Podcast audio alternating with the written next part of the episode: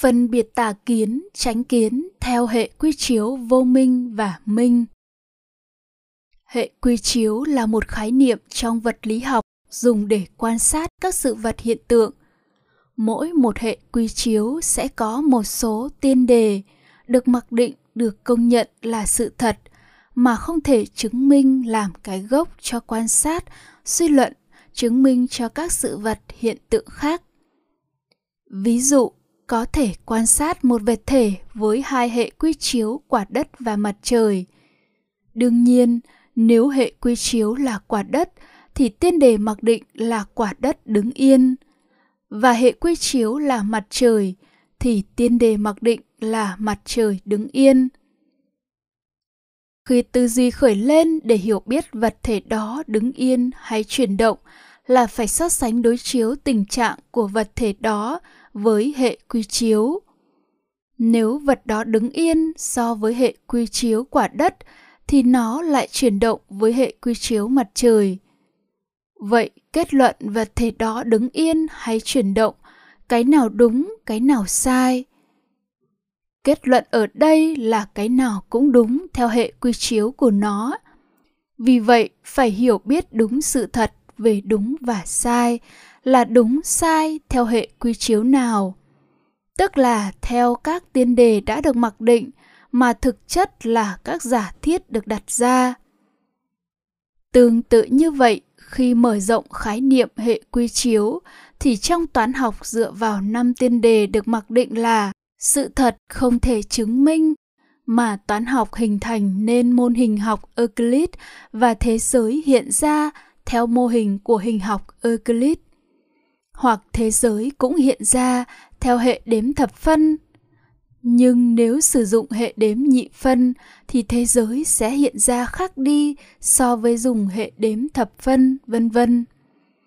Nếu quan sát phạm vi hẹp hơn thì có vô số hệ quy chiếu, Thí dụ khi thầy giáo chấm bài thi thì phải dựa vào một barem đã quy định. Barem đó chính là một hệ quy chiếu để thầy giáo phân tích, so sánh đối chiếu bài làm của học sinh với barem mới rút ra kết luận bài đó đúng hay sai với barem đến mức độ nào để cho điểm. Mỗi một người khi nhận xét, đánh giá về một sự vật hiện tượng – người đó tư duy tức là phân tích so sánh đối chiếu đối tượng đó với những tri thức hiểu biết khuynh hướng kinh nghiệm sở thích ham muốn riêng của mỗi người đây chính là phân tích so sánh đối chiếu đối tượng đó với hệ quy chiếu của riêng mỗi người.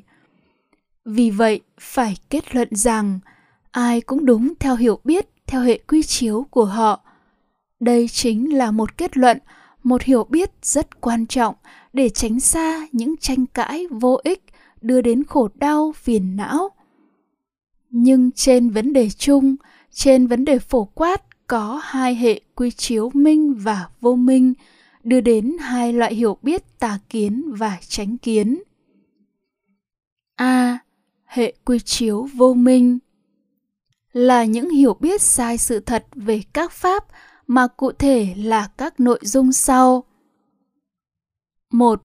Hiểu biết thế giới thực tại này là thế giới vật chất, đó chính là quan điểm nhị nguyên tâm vật. Chủ thể biết là tâm, danh, đối tượng được biết là cảnh vật, sắc. Danh biết sắc hay tâm biết cảnh. Toàn thể nhân loại, cả thánh và phàm cùng chung một thế giới thực tại duy nhất – là thế giới vật chất được thấy, được nghe, được cảm nhận hàng ngày. Vì vậy, khổ, nguyên nhân khổ, khổ chấm dứt, con đường khổ chấm dứt, khổ tập diệt đạo thuộc về thế giới vật chất. Đức Phật giác ngộ về thế giới vật chất, giác ngộ về dục giới, sắc giới, vô sắc giới, giác ngộ về tam thiên đại thiên thế giới, giác ngộ thế giới từ vô thủy đến vô chung, giác ngộ về thế giới bản thể và thế giới hiện tượng, vân vân. 2. Quan điểm duy vật với tiên đề Vật chất, sắc là cái có trước, không sinh, không diệt, thường hằng, còn tâm, danh là cái có sau, sinh diệt, vô thường. vật chất sắc không sinh không diệt thường hằng là cái có thật. Đây là pháp vô điều kiện luôn luôn có không cần điều kiện nào là pháp phi nhân quả. Tinh thần tâm danh có sinh có diệt vô thường là cái không thật đây là pháp có điều kiện là pháp nhân quả 3. Quan điểm duy tâm với tên đề Tâm danh là cái có trước, không sinh, không diệt, thường hằng, còn vật chất, sắc do tâm hóa hiện ra nên có sinh, có diệt, vô thường. Tinh thần, danh thượng đế, chân tâm, linh hồn, không sinh, không diệt, thường hằng là cái có thật. Đây là pháp vô điều kiện, luôn luôn có, không cần điều kiện nào, là pháp phi nhân quả. Vật chất, sắc, có sinh có diệt vô thường là cái không có thật giả có đây là pháp có điều kiện pháp nhân quả 4. Quan điểm về nhân quả Một nhân biến đổi thành một quả hay nhân chính biến đổi thành quả có nhân phụ hoặc duyên trợ giúp. Vì thế, nhân quả đồng thời tồn tại vì nhân trong quả, quả trong nhân, tương tức tương nhập, nhân quả đồng thời tồn tại các pháp thường hằng vì các pháp chỉ biến đổi từ vật này sang vật khác từ dạng này sang dạng khác biến mất chỗ này lại trình hiện chỗ kia vì vậy không có cái gì được sinh ra không có cái gì bị diệt đi, nên các pháp không sinh không diệt thường hằng. Quan hệ sở hữu, giữa các pháp tồn tại chữ của, nghĩa là quan hệ giữa các pháp là quan hệ chủ nhân chủ sở hữu. Pháp này là chủ nhân chủ sở hữu của pháp kia. Các pháp phụ thuộc nhau, nương nhau mà tồn tại đồng nghĩa là có cái ta, là bản ngã không sinh không diệt, là chủ nhân, chủ sở hữu năm uẩn. Cái ta bản ngã đó luân hồi trong tam giới, và cũng chính cái ta bản ngã đó giải thoát nhập niết bàn. Tư tưởng chấp ngã cũng chính là tư tưởng làm chủ, tư tưởng sở hữu, tư tưởng điều khiển, cũng chính là những tư tưởng cổ vũ cho tham ái, phước báo tham ái bốn pháp chúc mừng như là sống lâu, sắc đẹp, sức mạnh, an vui. Năm, hiểu biết đó luôn tồn tại hai mặt đối lập, mâu thuẫn, chống đối, phủ định lẫn nhau. Trong nhận thức của một người, luôn tồn tại cả quan điểm duy vật lẫn duy tâm. Vừa chấp có, vừa chấp không.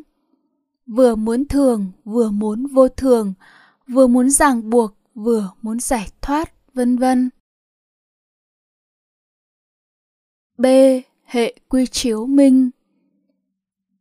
Là những hiểu biết đúng sự thật về các pháp, cụ thể là các nội dung sau. Một, hiểu biết thế giới thực tại này là tâm, chứ không phải thế giới vật chất, do sáu căn và sáu trần tương tác tiếp xúc với nhau mà phát sinh các đối tượng của thế giới thực tại là cảm thọ, gọi tắt là thọ, mà tiếng việt gọi là cảm giác. Cái biết là tâm, và đối tượng được biết cũng là tâm do sáu căn tương tác sáu trần mà đồng thời phát sinh. Nghĩa là danh biết danh hay tâm biết tâm, chứ không phải danh biết sắc hay tâm biết cảnh. Ý thức biết cả danh và sắc nhưng biết sắc qua tư tưởng do suy luận, trên thông tin mà tâm biết trực tiếp tưởng cung cấp. Ý thức biết tư tưởng về vật chất, chứ không biết trực tiếp vật chất. Thực tại là cảm thọ, là cảm giác. Khổ tập diệt đạo thuộc về tâm, nó là danh chứ không phải thế giới vật chất. Đức phật giác ngộ về cảm thọ, về tâm chứ không phải giác ngộ về thế giới vật chất lời tuyên bố về sự giác ngộ của phật là này các tỳ kheo như lai nhờ tuệ chi sự sinh diệt của thọ vị ngọt sự nguy hiểm và sự xuất ly của thọ mà Như Lai được giải thoát hoàn toàn không còn chấp thủ. 2. Trung đạo duyên khởi là hiểu biết đúng sự thật về quy luật nhân quả, quy luật khởi lên các pháp gọi là lý duyên khởi. Cụ thể là hai nhân tương tác với nhau rồi cùng diệt mà phát sinh một hay nhiều quả. Vì vậy, các pháp do duyên tương tác mà phát sinh, không do nhân biến đổi mà thành, nên gọi các pháp là pháp duyên khởi. Danh và sắc đều là các pháp có điều kiện mới phát sinh. Mọi danh và sắc, tâm và vật đều là pháp duyên khởi, là pháp có điều kiện, nên đều sinh diệt vô thường, nhưng là điều có thật, đều hiện hữu nên gọi là pháp hữu vi. Mọi danh và sắc, tâm và vật đều vô chủ sở hữu, đều độc lập với nhau, đồng nghĩa không có ta, bản ngã là chủ nhân sở hữu, đồng nghĩa với vô ngã. Tư tưởng vô ngã cũng chính là tư tưởng vô chủ, vô sở hữu. 3. Thực tại của mỗi một người là khác nhau và có thể được chia hai loại thực tại của phàm và thánh, được phản ánh trên con đường hai ngã. Hai loại thực tại này giống nhau nhóm thọ và nhóm tưởng, khác nhau nhóm hành và nhóm thức. Thực tại của thánh gọi là xuất thế gian, chính là lộ trình tâm bát chánh đạo bao gồm chánh niệm, chánh tinh tấn, chánh định, chánh tư duy, chánh tri kiến, chánh ngữ, chánh nghiệp, chánh mạng. Thực tại của phàm gọi là thế gian, chính là lộ trình tâm bát tà đạo bao gồm tà niệm, tà tư duy, tà tri kiến, tà định, tà tinh tấn, tà ngữ, tà nghiệp, tà mạng. 4. Nội dung của hệ quy chiếu minh không có hai mặt đối lập, mâu thuẫn, chống đối, phủ định nhau, mà nhất quán từ đầu đến cuối. Cuối cùng, sau khi đã phân biệt kỹ đến từng chi tiết của hệ quy chiếu vô minh và minh, người trí khi nghe, đọc một bài viết, một đoạn văn, một bài kinh của bất kỳ tôn giáo nào, một tư tưởng nào đều phân tích, so sánh, đối chiếu với các hệ quy chiếu để kết luận hiểu biết đó đúng với hệ quy chiếu nào và sai với hệ quy chiếu nào. Nếu nó đúng với hệ quy chiếu vô minh và sai với hệ quy chiếu minh thì kết luận đây là tà kiến đưa đến khổ đau thì phải từ bỏ phải chấm dứt tà kiến đó. Thí dụ như nội dung đó thuyết minh về thế giới vật chất, ngọt trong đường, mặn trong muối, ngon dở trong thức ăn, nóng trong lửa, lạnh trong nước đá, thiền quán về tứ đại đất nước gió lửa, vân vân. Chủ trương một cái gì đó tâm hoặc vật, không sinh không diệt. Tư tưởng làm chủ tâm, quản trị cảm xúc, các loại tâm sở. Chủ trương có các loại tâm nhưng không thuyết minh được duyên khởi do cái gì có mà tâm đó có, như a lại gia mặt na, hữu phần, tình thương vô điều kiện, hạnh phúc vô điều kiện, vân vân. Thì đó là pháp phi nhân quả vô điều kiện. Đúng với quan điểm duy tâm là tà kiến phải từ bỏ. Nếu nó đúng với hệ quy chiếu minh và sai với hệ quy chiếu vô minh, thì kết luận đó là tránh kiến sẽ đoạn tận khổ đau cần phải tiếp thu, cần phải học hỏi và tu tập cho viên mãn. Thí dụ như, mô tả thực tại là cảm thọ, các pháp là pháp duyên khởi, pháp nhân quả, các pháp cả danh và sắc đều vô thường, vô ngã. Khổ tập diệt đạo là tâm chứ không phải cảnh, vật. Niết bàn hay khổ diệt là vắng mặt cả khổ và vui, vân vân người trí. Khi thuần thục về hai hệ quy chiếu thì khi xem xét một vấn đề, một quan điểm, một kiến thức, sẽ thấy biết đúng sự thật những quan điểm, những kiến thức ấy phát sinh từ hệ quy chiếu nào, từ điểm nào của hệ quy chiếu và có kết luận chính xác là tà kiến hay tránh kiến.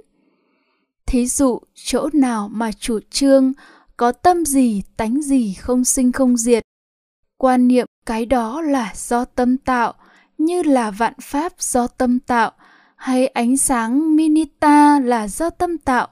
Ánh sáng trí tuệ phát sinh khi thiền định do tâm tạo. Tâm tạo ra mọi vấn đề. Hạnh phúc hay khổ đau là do tâm tạo, là phát sinh từ quan điểm duy tâm của hệ quy chiếu vô minh.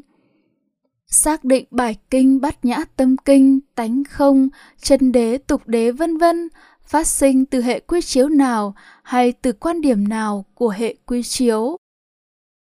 Là người trí khi tranh luận một vấn đề gì thì phải xác định người kia đang hiểu vấn đề theo hệ quy chiếu nào để phát ngôn cho phù hợp, tránh xa cách ông nói gà, bà nói vịt, dẫn đến tranh cãi vô ích. Khi phát hiện đối phương đang phát biểu theo hệ quy chiếu vô minh thì không nên áp đặt quan điểm theo hệ quy chiếu minh mà khai thác các điểm mâu thuẫn đối lập, đối kháng, tiền hậu bất nhất để phản biện, để chỉ ra cái sai sự thật trong các phát biểu vô minh đó.